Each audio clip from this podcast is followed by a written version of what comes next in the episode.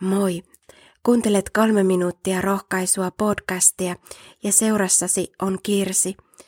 Toisen Pietarin kirjeen luvussa yksi jakeesta viisi jakeeseen seitsemän sanotaan, Pyrkikää sen vuoksi osoittamaan uskossanne lujuutta, lujuudessa oikeaa tietoa, tiedossa itsehillintää, itsehillinnässä kestävyyttä, kestävyydessä Jumalan pelkoa, Jumalan pelossa keskinäistä kiintymystä, kiintymyksessä rakkautta. Uskossa kasvaminen on prosessi, joka jatkuu koko elämämme ajan. Jumala tekee työtään meissä. Kristitty on usein pienellä paikalla Jumalan ja ihmisten edessä, sillä oma syntisyys tulee vastaan niin monessa asiassa. Minussa itsessäni ei ole lujuutta, oikeaa tietoa, ei kestävyyttä – Jumalan pelkoa, ei keskinäistä kiintymystä ja rakkautta. Muistan tilanteen alaasteelta, jolloin opettaja kysyi, onko luokassa joku, joka ei ole koskaan tehnyt syntiä. Minä kolmasluokkalainen viittasin, mielestäni olin hyvä kristitty, eikä mitään suurta syntiä noussut mieleeni. Mutta heti seuraavalla välitunnilla Jumala otti kiinni tästä valheesta.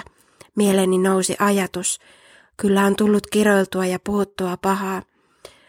Muutaman päivän olin kuin tulisilla hiilillä, oli mentävä opettajan luokse, anteeksi, kyllä minäkin olen syntiä tehnyt. Olemme paljon syntisempiä kuin edes uskaltaisi ajatella, mutta kaiken keskelle saa kuulla evankeliumin vapauttavan sanoman.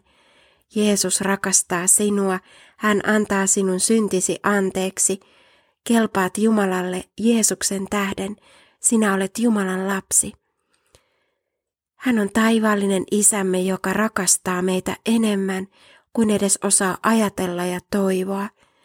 Tuo rakkaus tuo elämälle turvaa ja suojaa. Kristittynä kasvamista on kuvattu sellaisena, että se on yhä syvenevää syntisyyden tuntemista ja samalla kasvua ristillä ilmenneen Jumalan armon tuntemisessa. Eräällä lähetystyöntekijällä oli aamuisin rukous. Herra, nyt lähden liikkeelle vuoteestani.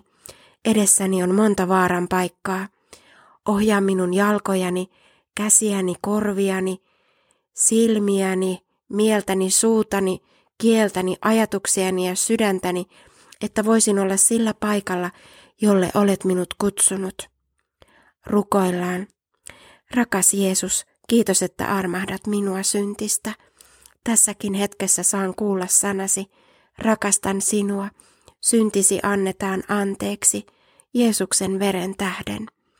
Herra, auta kasvavaan armosi tuntemisessa, kulje kanssani koko matka, aina taivaaseen asti. Aamen. Siunattua päivää Jeesuksen kanssa.